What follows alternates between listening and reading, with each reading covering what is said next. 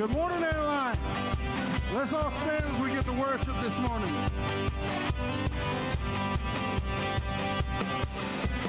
Yeah!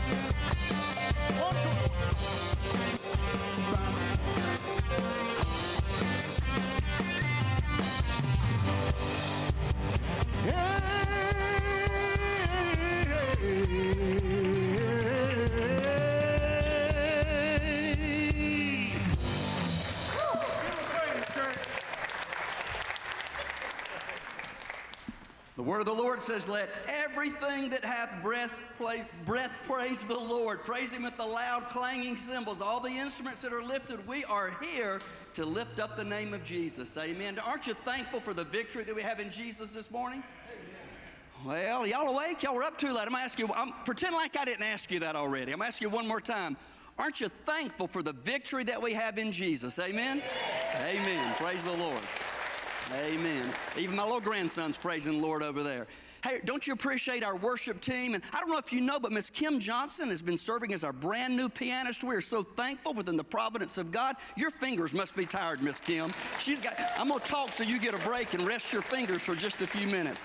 Hey, let's pray together. Father, our hearts are full, our hearts are overflowing with praise because of the victory that we have in Jesus. Thank you that you love the world so much that you sent your only begotten Son, the only one ever born of a virgin, to live a perfect life to be crucified, buried, and resurrected by His own power so that we can walk in victory. God, we thank you for the hope of the gospel that we have in Christ. I pray that today, Lord, saints would be encouraged. Lord, those who don't know you would be introduced with a personal relationship with you. Lord Jesus, may you accomplish eternal things today. And we'll give you all praise and glory for that. In the name of your Son, Jesus, we pray. Amen and amen. Again, we are so thankful that you are here today. My name is Mike, and I get to serve as lead pastor here today. You're in for a treat. I'm not preaching today, but one of our former staff members was back preaching today, Brother Chase Reed. You know him well. He grew up here, I think, as a product of Airline Baptist Church, and God has directed him into a season of itinerant ministry. And normally, when somebody leaves, we give them a chance to preach, but this is the first Sunday that that has worked out. So you pray for Chase and Tessa as he's entered this new season of ministry, and I'm I'm always blessed when I get to hear my brother Chase Reed preach. So let him know you're praying for him this morning and you're thankful to have him back home preaching for us today. Amen. Amen. If you're a guest here today, my wife and I would love to meet you right back in this back corner. We've got a free gift we'd like to give you. It's a gift to say thank you for being with us and a reminder to pray for us, a coffee mug with the name of our church on it. If you don't drink coffee, tea, Coca Cola, Diet Dr. Pepper, liquid manna, whatever it is you want to drink, we'd love to meet you back there. If you would all do me the kindness of completing this little connect card, it's inside your worship guide, or you can text the number inside your worship guide just to let us know you're here any way that we can pray for you when our staff meets together on Tuesday, we're honored to pray for the prayer request of our church. Well, I think we need to worship some more. Amen. Y'all ready? Let's stand together and worship.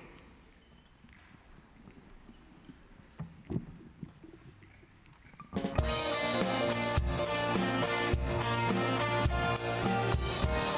get excited every time we get to come over, come together, and lift up the name of Jesus. This morning, I want to hear you proclaim it from the mountaintops. We get to sing about this amazing grace.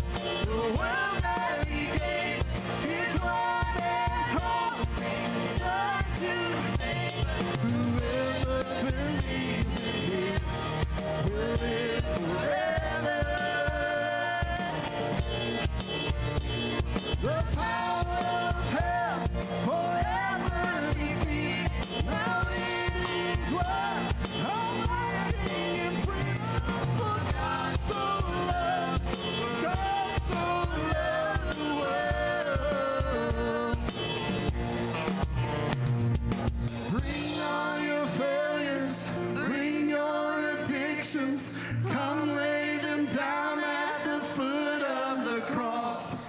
Jesus is waiting.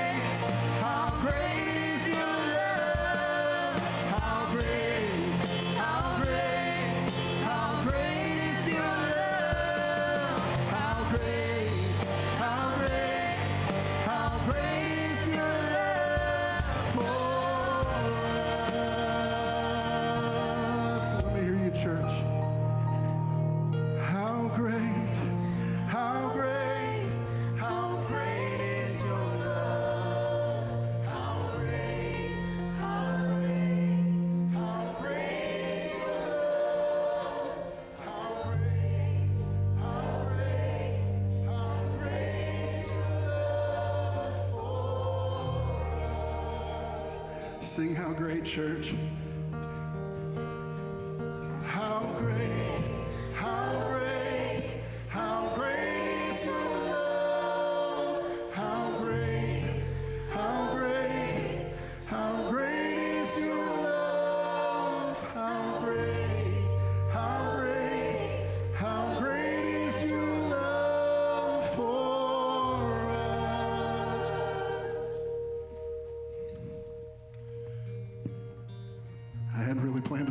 But last night my family and I were driving. We were on our way to the church. And happening behind us, I saw blue lights come on, and then this guy just takes off, right? Law enforcement's chasing him, just chasing him. And the dude comes up behind me, swerves to go around me, loses it, goes sideways and goes down the entire, like crashes into my truck, goes down the entire side of my truck. Crashed and spun out, wrecked, somehow kept going. They ended up finding him in Banks County later on. He was arrested. But I was thinking about that whole thing and was reminded that's a lot like us. You're like, what in the world are you talking about?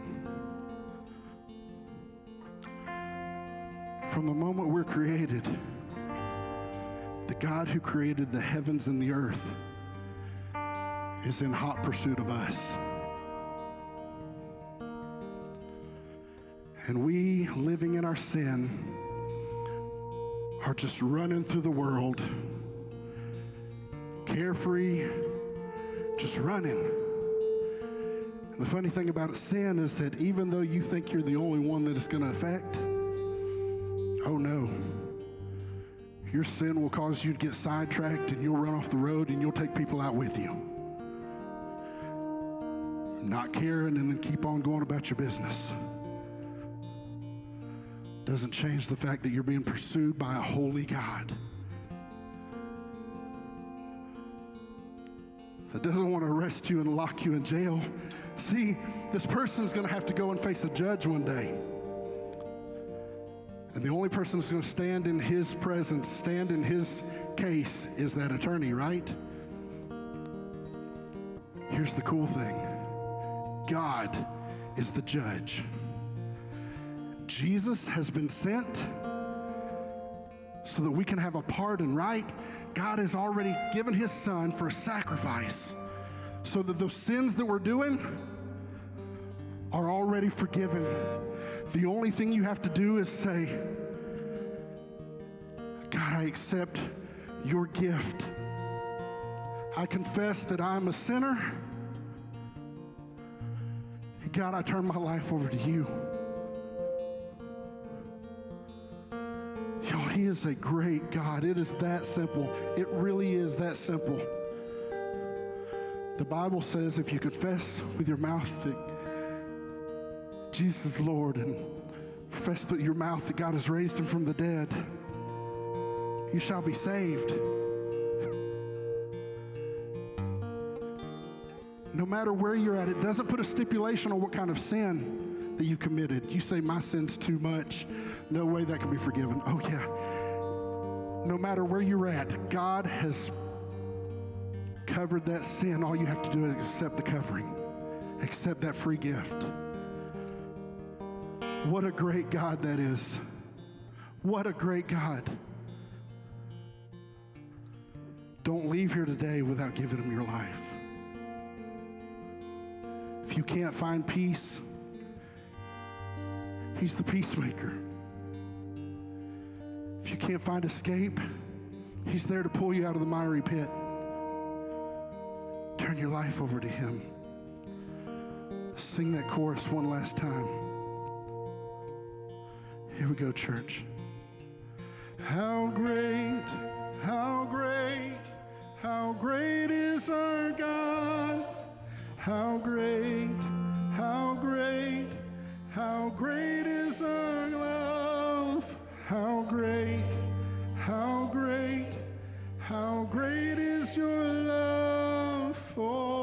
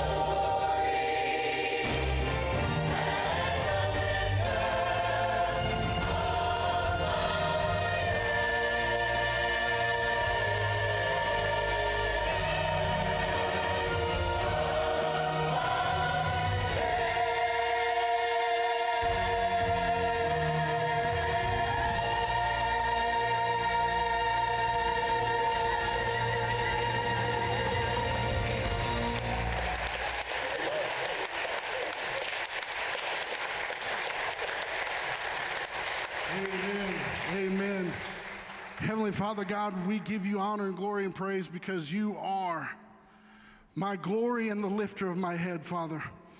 God, we give you honor and glory and praise for how you've already moved, Father, and we pray that you continue to move mightily, Father, that you'll speak and use Chase as a mouthpiece to proclaim your word, God, and we pray that we'll leave here changed forever because we have been in the presence of the Almighty God.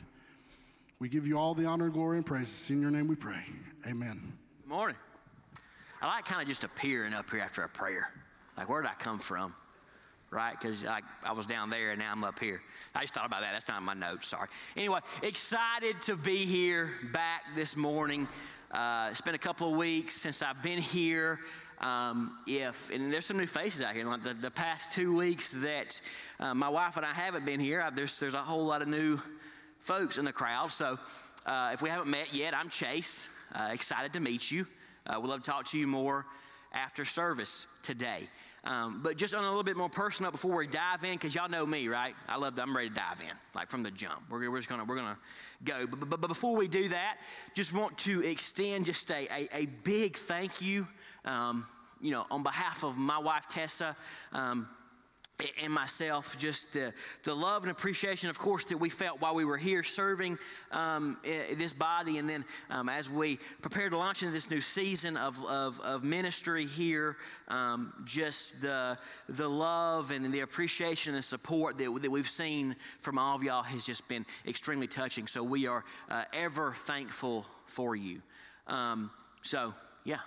Let's dive in this morning. Look, I, am excited to be here talking about First Peter. First Peter, uh, the pastor and I, uh, Pastor Mike and I were talking about it as I was preparing, getting ready for this uh, Sunday as he asked me to preach. And First Peter is such a timely letter um, for the for the place that we find ourselves in for the, the point in history that we that we see ourselves in the letter of first peter right peter writing to believers to followers of christ in an era where it would appear there was no hope but ultimately, spoiler alert, I'm not trying to kind of kind of ruin the whole series, if you will, but there is hope, and that hope is Jesus, right? So excited to dive in. Let's go ahead and, and start digging in that. Uh, if, if you have your Bible, you can turn. We're going to be looking at 1 Peter chapter 1, verse number 13 this morning. We've got a good bit of text to cover. When the pastor asked me to preach this morning, I went back and looked, and it's like 30 uh, different verses. So we got we got a good bit of text to cover to keep everybody on track so that we can finish this because I think this is leading up to Christmas. And man, Christmas is coming, and what a great book to lead us in to the to celebrating the birth of our Savior. So First Peter uh, chapter number one, we're going to start in verse number 13. In my Bible, it's on page number 12, or yeah, 1,237. So if that helps you out, 1,237. So here we go. Verse number 13. Therefore, preparing your minds for action and, and be sober minded, set your hope fully on the grace that will be brought to you at the revelation of Jesus Christ. As obedient children, do not be conformed to the passions of your former ignorance but he, as he who called you is holy, you also be holy in your conduct. Let's pray. Father, we do come to you today, God, excited that there is hope. God, because when the world is at its darkest, your light shines the brightest. God, so let those here in this building today without hope, let them leave with hope, knowing that there is hope in you. God, let those today who do not know you, let your word speak and transform in their lives. And let them today leave knowing you and knowing the hope that is found in your resurrection. God, be with us today. God, be with those in our community, God, this week who are broken over losses God, be with, be with, be with those, comfort them, and bless our time here together. See your name we pray. Amen. So, therefore, pretty powerful way to start this morning. Therefore, right? What, what, is, what is Peter writing there? He's saying, therefore. So, therefore, everything before verse number 13 is therefore important right? Peter built up a lot of things that the pastor talked about last week, right? He, he built up uh, put building blocks in. So, therefore, is a building block for what Peter's about to write. See, he, he's we believers in Christ, right? This is specifically geared toward believers, which is awesome. And, and if you're not a believer in Christ, there's going to be, uh, I invite you to, to, to take that time today to, to, to put your trust. And there'll be a time at the end of the service, but, but that can happen at any time because this letter really specifically is geared toward believers. Because as believers in Christ, we've been called to something bigger than ourselves. See, if we have truly been given an inheritance, right? We talked about inheritance last week, eh, that, that is uh, imperishable, undefiled, and unfading, right? That, that's verse 4 uh, of chapter 1. Then what Peter is saying is, therefore, if we've been given that, then therefore we better act like it, right? I think in southern uh, dialect is you need to get your you need to get your head right right? You need to get your mind on straight, get your head on straight. You need to act like you got some learning okay? Therefore, okay? Therefore, we've been given an inheritance, right? This imperishable, undefiled, unfading. You know, over the past couple of weeks and, and going in, I've got to do something that I really didn't know kind of when I first started in ministry that I would enjoy um, enjoy doing it, but it's something of the past couple of years, and, and this year uh, I have really, really loved doing it and that's I've been working with uh, two middle school football teams, middle schoolers, me with middle schoolers, crazy. But I love middle schoolers. I know it's weird, but like I really enjoy spending time with these two middle school football teams, right? Because middle school, especially middle school boys, right? They're awkward, they're goofy, right? They stink. I mean, they really do stink. Like, if you're if you're a middle school boy, please put some deodorant on. Like, I'm begging you. Um, uh, But I mean, like, I think, uh, I'm, I'm, sure Jimmy uh, can speak to this, but that locker room at East Hall Middle School, I think the smell is like soaked in to the concrete and cement walls there. Um, just, but, but anyway, I, enjoy it, right? They don't, middle schoolers don't have it all figured out, right? They're at this age where um, they're, they're, they're, starting to get more responsibility. Like I talked with this with one of my teams two weeks ago about, you know, you're at this age to where you kind of got some responsibility. Like your mama's not holding your hand in the parking lot through Kroger anymore, but like you just can't drive off and like, you know, just, you know, go away for the weekend. But like you're starting to get a little bit more responsibility. And I think that's a really awesome time, right? Because middle schoolers really, um, they're trying to figure things out. They're unabashedly, like they don't have a clue what they're trying to do in this world. And like, I think for the most part, they're just unashamedly trying to figure things out. While a lot of us try to hide that we don't have everything figured out, right? We try to put on a, a brave face. Um, but I got to talk, like I said, with a middle school, with uh, it was Banks County Middle School football team about two weeks ago, and, and talked to them, and I, I used this quote, uh, and it's a really deep theological quote. It's from Spider Man. Um, uh, Uncle Ben, right? With great power comes great responsibility, right? That's Uncle Ben from Spider-Man, right? But but see, to whom much is much was given, much will be required. That's Jesus. So I think there's some similarities, right? So to, to when, whenever as we age and mature and we grow, right? Whenever we, we grow in Christ and we learn of Christ and we continue to grow in Him, with that power, right? With that inheritance that we've been given comes a lot of responsibility. And I think we need to understand that, right? Jesus said it, Uncle Ben from Spider Man said it. I think it's very important. So we need to be ready. We need to be vigilant. We need to focus solely on the living hope that is found in Christ Jesus because there's a lot of things vying for our attention right? There's a lot of things that are seeking our attention, right? The Bible talks about the, the enemy ro- roams around like a, like a lion seeking those whom he may destroy, right? There's a lot of things trying to pull our attention this way and that way and where it may be, but ultimately, if we focus, be ready, be vigilant, gird up your loins, as the King James Version says, be sober minded, focusing solely on the living hope that is Jesus. That's where our faith should be. Why? Why is that? Because the one who has called us is holy. Look again at verse number 15 to 16. It says, But he who has called you is, ho- is holy. You also be holy in all your conducts. Since it is written, You shall be holy, for I am holy.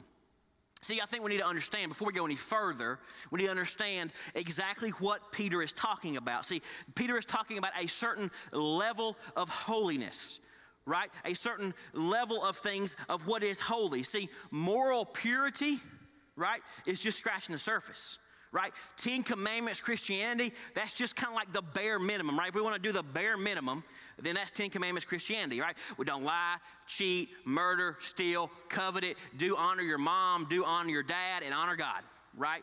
Very important stuff. Like, I'm not trying to discredit that. Very, very important, but that is a bare bones, bare minimum on what it takes to be pure, right? Moral, moral purity right? All important, but that's not holiness, right? That's a step toward holiness. If you do all those things, right?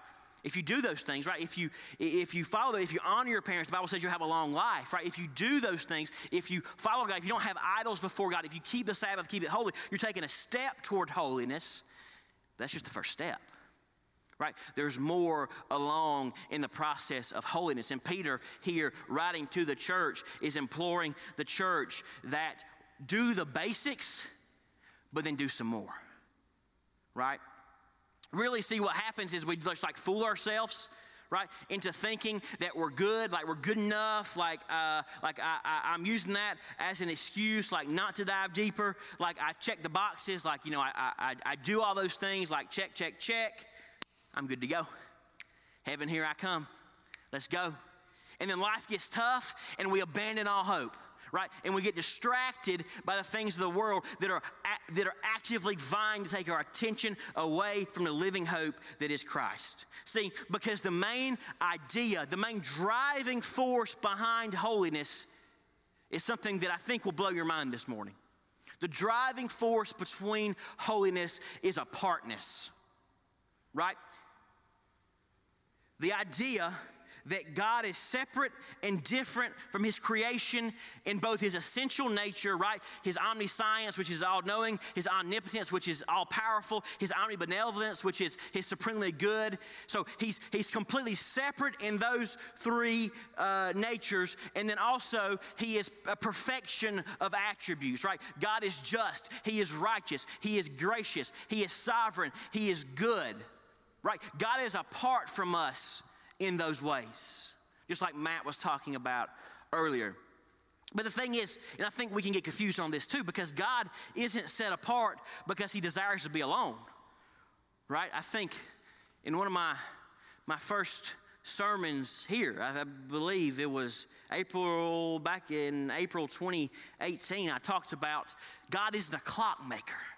Right? Uh, the philosophist Voltaire, right, the secular, uh, you know, guy who was really smart back in the day, Voltaire.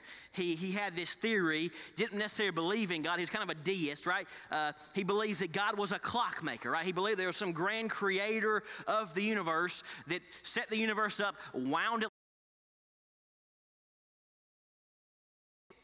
Right? And whatever happens, happens. He's God. He created the, I guess he's going to sit up on the mountain. Well, but, but, but see, Peter here is not saying that God's apartness, which is the leading factor behind his holiness, he isn't saying he's apart because we stink and we don't, he don't want anything to do with us. He's apart because he is in his nature is to be so holy. He is the standard by which all creation aligns their life to. He is the standard by which we should march to. Be holy, for I am holy. A direct commandment there, the Lord says. I heard uh, Clint Fair uh, preaching on this. Clint's, uh, if you know him, you know him. That's all I'm going to say about that. But uh, I heard Clint preach on this, and I, this is so like I, this is so good that I literally I don't write in my Bible, underline, but it's so good that I literally wrote it right there at first at the top of first peter he said holiness is not something that we can possess but it's something that possesses us I think that's a powerful statement, especially when we frame it in this context. Because if we, as in, as completely flawed humans possessed holiness, then holiness wouldn't be holy because God can only be the standard of holiness that we align ourselves to, right? And as we grow, and we're going to talk about growth here in one minute, but as we continue to grow, then we become more holy. That's sanctification, right? Until ultimately, the day that we meet Jesus, then we see holiness in its pure form. Holiness involves not just getting far from sin, but getting closer to God. So let's keep looking here. First Peter chapter, uh, verse number 17, number one, uh, chapter 1, verse 17. And if you call on him as, fa- as Father who judges impartially according to each one's deeds, conduct yourselves with fear throughout the time of your exile, knowing that you were ransomed from the futile ways you, you, inherited from your forefathers, not with perishable things such as silver or gold, but with the precious blood of Christ, like the Lamb without blemish or spot. He was foreknown before the foundation of the world, but was made manifest in the last times for the sake of you, who through him are believers in God, who raised him from the dead and gave him glory, so that your faith and hope are in God, having purified your souls by your obedience to the truth for a sincere brotherly love, let one another earnestly from a pure love one another earnestly from a, from a pure heart. See, the price paid for our ransom cost too great a price for us only to be surface level Christians. Right? Peter writes about it here. Peter is again, as he's encouraging Christians to live holy, to follow the standard that is God, he's saying the reason you should do that, number one, is because God is holy. I am holy, so therefore you are holy. But the other reason is because the price that was paid was too great for us just to be surface level, for us just to check our boxes, sit in our pew, wait to go to heaven one day. Perishable things didn't purchase our freedom from sin. Peter writes there about silver, silver and gold. Those perishable things didn't purchase us. So my question this morning is why do we live for the perishable? Right? Why do we live for the if perishable things didn't purchase us? Why then is our whole life not aligned towards God, but aligned toward the things that perish? Better job, more money, bigger house, nicer car, faster boat, coolest friends, the perfect life, the American dream, whatever you want to call it. These are the futile ways of our forefathers. They're perishable. I'm not saying they're necessarily bad, but if we align ourselves to these things and these things alone, then we're way off course and we're not living a holy life. The work of Jesus right? The ministry, the work of Jesus on the cross, right? Him being the living hope for us. It wasn't just some hastily thrown together, like last minute, like Hail Mary, right? It wasn't just like a, well, let's see if this works kind of thing, right? It was a plan, right? Because God's not a clockmaker, right? God is the, God intently wants to desire to have a relationship with us. Like we're talking like Isaiah, Old Testament, Isaiah chapter 7, right? Therefore, the Lord himself shall give you a sign. Behold, the young woman shall conceive and bear a son and shall call his name Emmanuel, right? Like, like that's like Old Testament spoken to Isaiah to the nation of Israel, right? Later in Isaiah 53, he was wounded for our transgressions, he was bruised for our iniquities. The chastisement of our peace was upon him, and with his stripes we are healed. Like the scarlet thread, if you will, woven throughout the ages, right? From the fall of man in the garden until now, there is a plan. And if there's a plan, there means there's been some thought behind it, which means that's how we know that we should align ourselves to holy God. See, when we truly realize just how great a price we were bought at, then that's when we strive to be set apart. Right? Apartness. We should strive for apartness. And I'm not saying isolate ourselves. I'm not saying lock yourself up in your room. I'm preaching completely against that this morning. I'm saying strive to be the light in the darkness. That should be our goal. That should be, that should be what we go toward. If we're truly seeking to be holy and, and truly seeking to follow after God, then we must recognize that we're to be a light in an ever dark world. Because Jesus is the ultimate light. And he, he, he gave himself for us, not for us to squander it, not for us to squander our inheritance, but to be set apart, showing others around us there's something different about that person. There's something, there's something, something different about him. How do I be like him? What can I do? It's set apart. Set apart above all things. Set apart above any political ideology. Set apart above what our neighbor's doing. Set apart the, away from the direction the world's going. In all things, we should be set apart. Peter keeps going. 1 Peter chapter 1, verse 22. Having purified your souls by your obedience to the truth for a sincere brotherly love one another earnestly from a pure heart, since you have been born again, not of perishable seed, but of imperishable. There's that perishable and imperishable again. Through the living and abiding word of God. For, this is actually Peter quoting Isaiah here. All flesh is like grass, and all of its glory like the flower of grass. The grass withers and the flower fa- falls, but the word, of the, the word of the Lord remains forever. And this word is the good news that was preached to you. Moving on in the chapter 2. So put away all the malice and all the deceit and all the hypocrisy and the envy and slander. Like newborn infants, long for the pure spiritual milk, that, that by it you may grow up into salvation if indeed you have tasted that the Lord is good. A marking of a set apart Christian, right? The marking of a set apart person, Peter writes here, is one that loves one another. Right? A set apart believer, a set apart Christ follower loves truly, genuinely set apart. Why? Because we recognize that true love costs something right? That's the key to understanding what true love is. That true love is met with a price, and that price was Jesus. So, therefore, when I enter into a relationship with someone, when I go enter into a relationship with my neighbor, when I am set apart from someone, the way that I show that I'm a follower of Christ is that I love them more than they love themselves sometimes because we're geared, geared towards self destruction.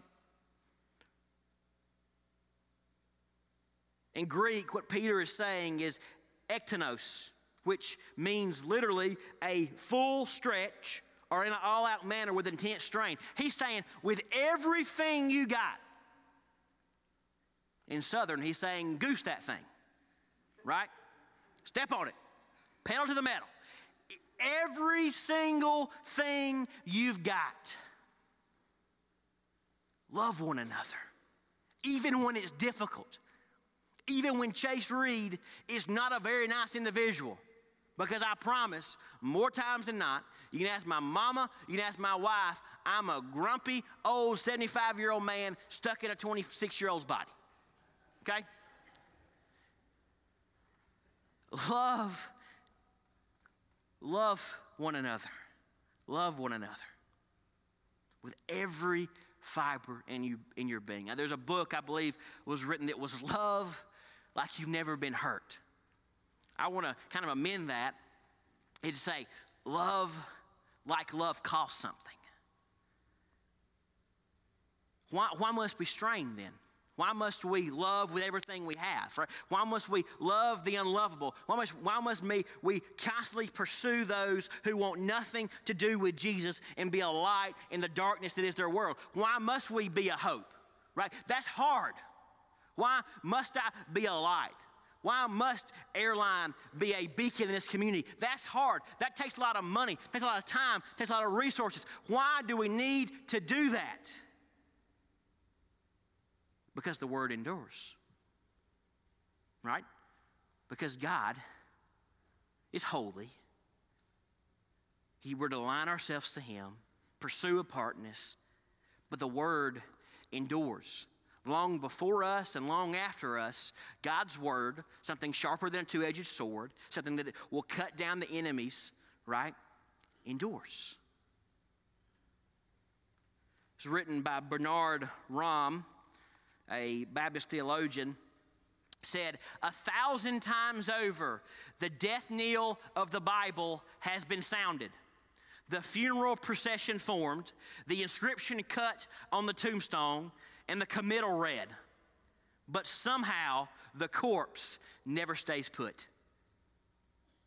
That's powerful right? If we're tapped in, if we're growing, if we're seeking God daily, right? If we're thirsting after Him from the, for, if, we're, if we're seeking that living water constantly, then there's, and we recognize that this book is alive, is active, and it's, and, and, and it's God's word to us. The word endures, and if the word can endure, God's given us His word, therefore we must endure. The purpose of the Bible is going to shock blow some of our minds, isn't to make you a better person. If you've been taught that all your life, I apologize. I'm sorry. I'm here to tell you this morning this wrong. This book is not here to make you a the sole purpose of it is not to make you a better version of yourself. I mean that sounds nice, but it's not. The purpose of this is to draw us in closer to God. These are God's written words here on this page, spoken to someone that has endured the test of time, that has been burnt in Rome, burnt in Nazi Germany, thrown out of countries around the world, yet still endures. So, if the, the purpose isn't to, to make us better versions of ourselves, the purpose then is to teach us and draw us closer to God and teach us how to live apart.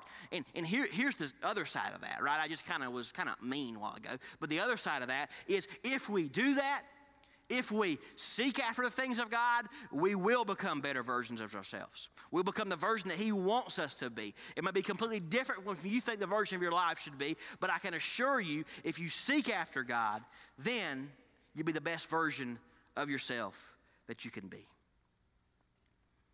If He's equipped us with a book, something more than a book that stands through the ages, right? If He's equipped us with His Word, then we too should be able to stand through the ages. Whatever time may bring, whatever it would appear a government or whatever it would appear a organization or whatever it would appear may happen, if truly we believe there's going to be a test here, if truly we believe that this book stands near the ages, stands through the ages, then we should believe it by believing in it. Right? I know that's kind of crazy. But whenever we, we, we start getting fearful that, oh no, you know, the government's going to shut the, the, churches down and the Bible, you know, they're going to throw the Bible out of schools, whatever. If we truly believe that, then we won't be fearful of that.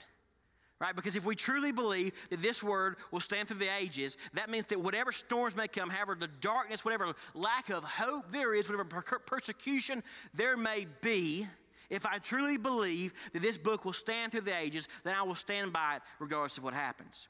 Right? Like infants, we must grow continuously returning to the living water. Taste and see. I love that. Taste and see the Lord is good. Because here's the thing when you taste something really, really good, you're going to go back for the other taste. Right? And if the Lord truly is good, which I'm telling you this morning that He is, when you taste of Him, You'll want nothing more. And I'm talking about truly taste. Like, I'm not just talking about, like, yeah, I believe in Jesus. Again, checking the boxes. I'm talking about truly dive in. When you truly dive in and see that the Lord wants nothing but the best for you, then you'll have no option but to continue to return. Because an infant's got to grow. An infant's got to grow. You can't stay in diapers till you're five years old. An infant's got to grow. Drinks the milk Right? You can't, just like you can't give a baby steak. As much as I would have loved to have steak when I was a baby, can't do that. Got to work up to that meat. Got to work up to that steak. Like living water, constantly returning. It's not because the water runs dry. It's not because that there's no more. It's because there's so much you can't get enough of it. Right? I'm about to close here in a minute. Um, but I, I want to kind of paint a, like, you know, kind of do a little illustration to close. Anybody know um, like what it means to flip a house? Like to like be in real estate, flip out. Maybe you've seen like a HGTV show. I know we got some folks here in our church that have done that. I'm actually kind of doing that now a little bit. I'm kind of overseeing um, in my, my day job, overseeing a, a house that we're kind of flipping here. Uh, maybe you've seen like uh, fixer upper or uh, whatever this old house. I don't know whatever that is, but I think it's really cool. I mean, it, it is, especially um, you know, especially if you do it because you make a lot of money doing it. Um, it's definitely cool then. But for those of you that don't know, uh, flipping a house is when someone purchases a house or a property like a discount price, right? Because it needs like a big remodel or a big repair. Maybe somebody just doesn't have uh, the resources to upkeep it anymore. Maybe they moved, whatever it may be. Uh, a flipper will come in there and purchase a house at a very low, low uh, price. Why? Because they want to make money, right? So you buy it low so that you can put money into it and then flip it, right? Sell it later and get a profit. Right, you, a, you, don't, you don't want to spend too much on the remodel because then you won't make a profit at the, at the end of things. So that's what a house flipper is. Um, a, flipper wants to sell low so they can sell to a high profit. See, uh, a house flipper, that I, I, think that really they're, they're leaps and bounds ahead of all of us right? Because a, a, person that flips house, a person involved in the real estate like that, sees future value in the house, right? Not what it looks like currently. Because you and I can drive down the road and say, that thing looks like a piece of junk. Nobody's to buy it, right? But then somebody comes along and says, yeah, that thing looks like a piece of junk, but I know if I buy it for this much, and I invest this much in it, then I can sell it for this much, make a profit, and do it again. Right? So I'm telling you, there, there are leaps and bounds ahead of, ahead of all of us. So see future value in a house, not what it looks like in a current condition. So I've painted that picture. See, I, I think then if we take that, look at it in a different lens, look at look through the, uh, the eyes of God. See, because God sees our value not for what we were, but for who we are in Him. Right? God doesn't see a derelict, beaten down house with the gutters falling off, missing a few shingles, um, with the, the plants that are overgrown. Like He sees that, but He sees, man, I'm gonna pay a price for that house right there. And it's gonna be the best looking house in the neighborhood by the time I'm done with it. Right? Not current, not current value, but what it can be in Him. And, and see, the thing about it is, God would be a very bad house flipper, right? If God was in real estate, which I guess kind of He is, but if He was, if He was a house flipper, then He would be very bad at it, because for us, we didn't just get paid a lowball offer, right? Peter writes about it here. The price that was paid wasn't the lowest possible price to make a return, right? He didn't pay a lowball offer for a future investment. He paid the premium on the house. How much it's worth after it's fixed. See, we bring God our broken windows, our busted out walls, our water damaged ceilings, and we say, Here you go, God. I'm not much. I'm, I'm not much to look at. Got some vines like growing up to the floorboards. Um, I'm still standing somehow. Um, about the only shelter this old house provides is to the family of squirrels living in the attic. I mean, maybe if you give me some time, God, if you give me a little bit of time, like I can repair the house myself, like I can repair my own house and I can try to make it worthy of your purchase. Right? We say that to God sometimes. Hey, just let me let me work on myself. Let me, let me repair my own baseboards. Let me polish my own floors. Let me do this. And then I'll be ready to serve you in this full. I did that in my life for the longest time. Right? I said, let me get my own stuff straight. Like, let me get to where I want to be, right? Chasing after success, chasing after money, chasing after fame. Let me get to the end of this line whenever I can, you know, be a nationally recognized name, right? Or have all the money, have all this stuff, and then I can be an effective witness for the gospel. But until that point, I got to make a little bit of compromise here and there, right? Like I'm gonna, like maybe cut a few corners. Like I'm not gonna, I'm gonna do the wiring myself and not hire a licensed electrician like that kind of stuff. And then I, once I achieve what I, you see what I'm saying? There's a lot of I's in this statement. Once I achieve what I want to achieve, then and only then can I be effective for the mission of the gospel. That's baloney. It's a lie I told myself for a number of years. Let me make a few compromises now. Let me, let me build up my own house. Let me set my own house straight. Then and only then can I be effective. And God knows this, and God's okay with it, right? No. See, but then when we say that to God, God replies with, Your present condition doesn't affect your present value. Your present condition doesn't affect your present value. Come and let me rebuild you. That's powerful. Because God sees what we don't see. God God is set apart so that we can strive to be set apart with Him. He's not building up walls, separating Himself from us. He desires for us to be in relationship with us, to be one with Him, to have Jesus advocate for us, like, like Pastor Matt was talking about a while ago, advocate for us for, on the right hand of the Father, like all that stuff. G- God wants that for us. But we have to be willing to say, Fix me. Here I am in my brokenness. Lord, rebuild me. Let us be ever mindful of our call to holiness and strive to be set apart. Let's pray. Father, we do come to you today just in awe. In awe, God, that that your book stands the, the test of time. Father, that, that, that through you and your word, you've given us instructions on how we are to live our life. God, so I don't know what anyone is going through here today. God, I don't know. I, I'm not like you. I don't have the attributes that you do. I can't see what they're going through. God, but it's my prayer today that you will work in this place God, that you awaken people's eyes to the brokenness that is their bodies, God, the brokenness that, that is the temple, God, God, their temple that, that, that we have squandered and wasted our inheritance, God, and, and awaken our eyes in this building today, God, and say that I need you to fix me. There's no other way that I can do this. I can't flip this house on my own. I'm in over my head. So that's my prayer in this building today. God, that there are people that, that, that I sat here and preached this letter that was written to believers. Father, that, that they would say, I want to be set apart. I want to be different. Today is a day for that. God, maybe there are those there that, that do follow you today.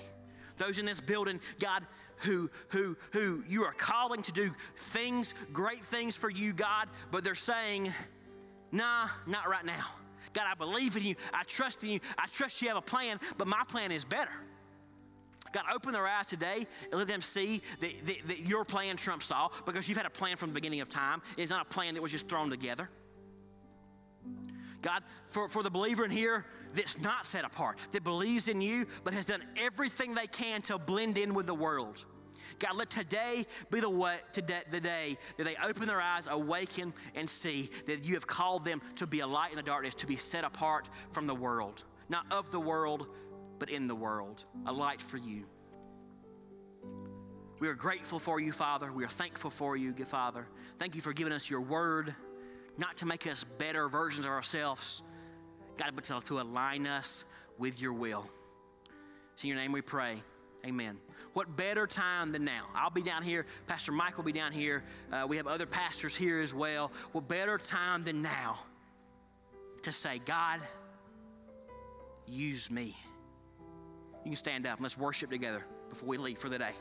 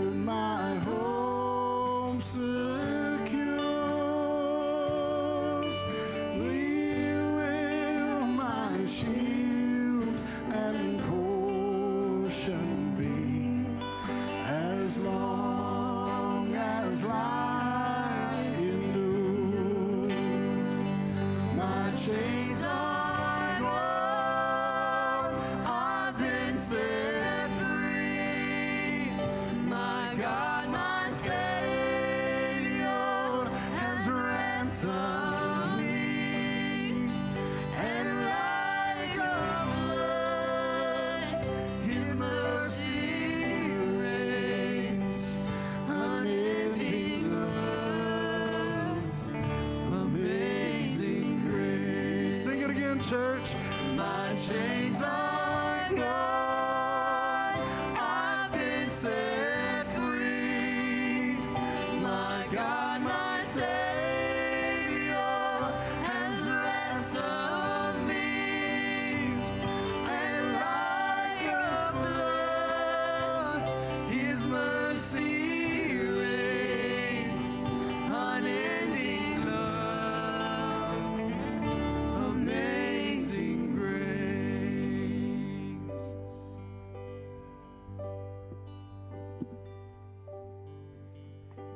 Have you ever tasted of that amazing grace?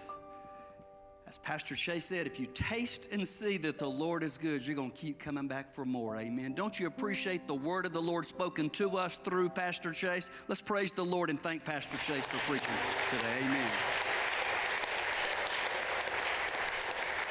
Told y'all I'm blessed and challenged every time I get to hear this young man preach. You be seated for just a moment, if you will. Listen, if you need somebody to talk with you or pray with you after the service, we'll have people around, pastors, deacons, would love to spend some time with you if you need some encouragement. If you're a first time guest, we'd love to meet you. My wife and I back here in this corner right back there. Wednesday nights, we have ministry going on all over this campus from bed babies all the way on up through adults. And if you're not involved in a place, you just come and show up. You can sit in on an adult Bible study as they're studying the minor prophets. Some of us meet for small group accountability. You can be blessed and challenged to go out and be a part of our student ministry or our children's ministry. And then on Thursday nights, thank you for praying for our Thursday night worship services. That has become one of the highlights of my week to meet with our next gen students. About this about 18 to 25 ish. Is that a good way to, to describe that? I'm telling you, God's sending us new folks every week.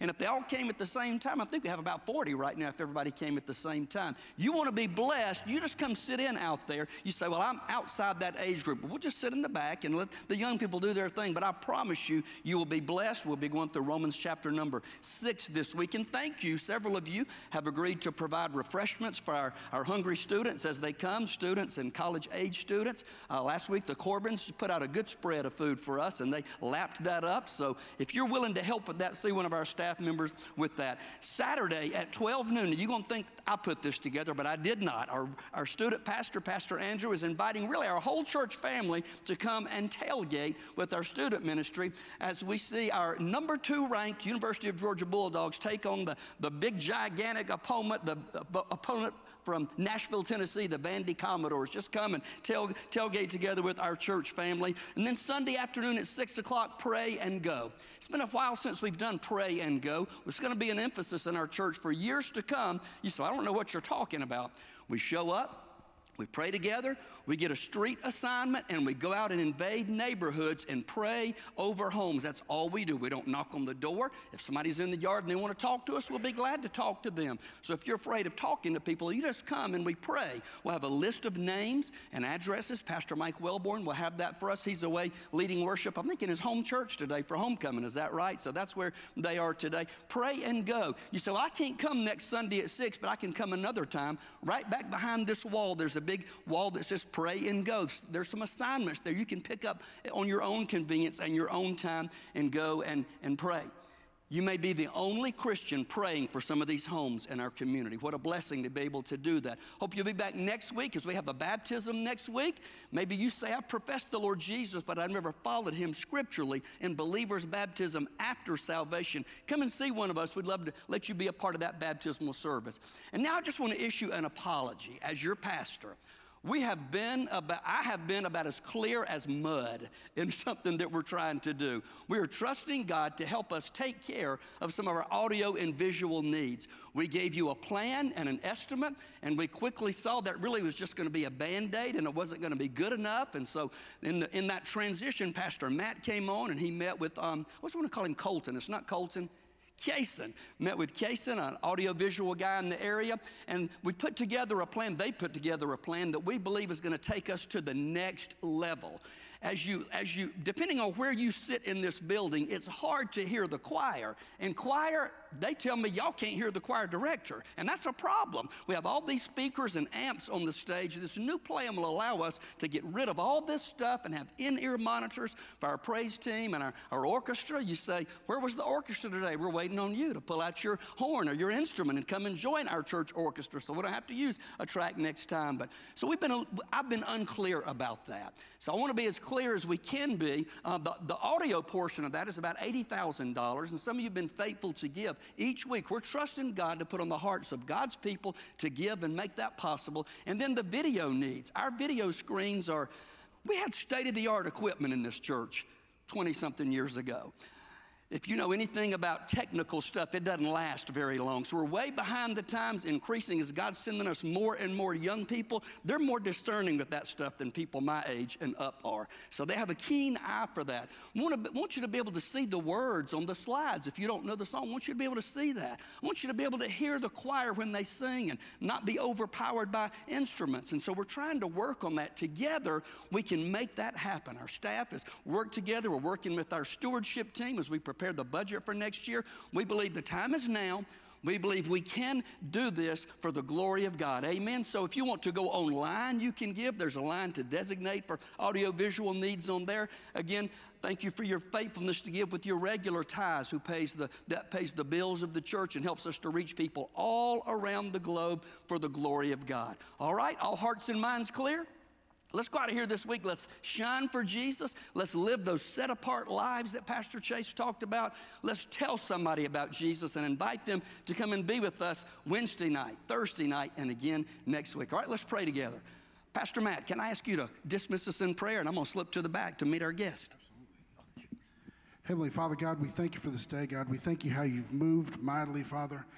God, we pray, Lord, that we'll take the word that we've heard, God, the, the worship that we felt and the, the worship that we poured out to you, Father, and continue that on through the remainder of the week, Father. We understand that worship isn't just this time we have together on Sunday mornings, but God, we pray that our lives will be lived as an act of worship to you, Father. So as we leave here, God, let us continue to worship and praise you in all we do.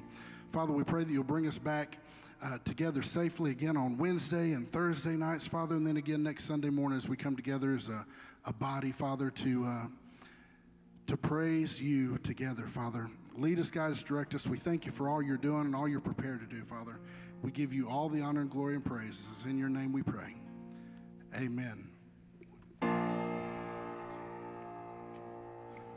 For God so loved the world that he gave us his one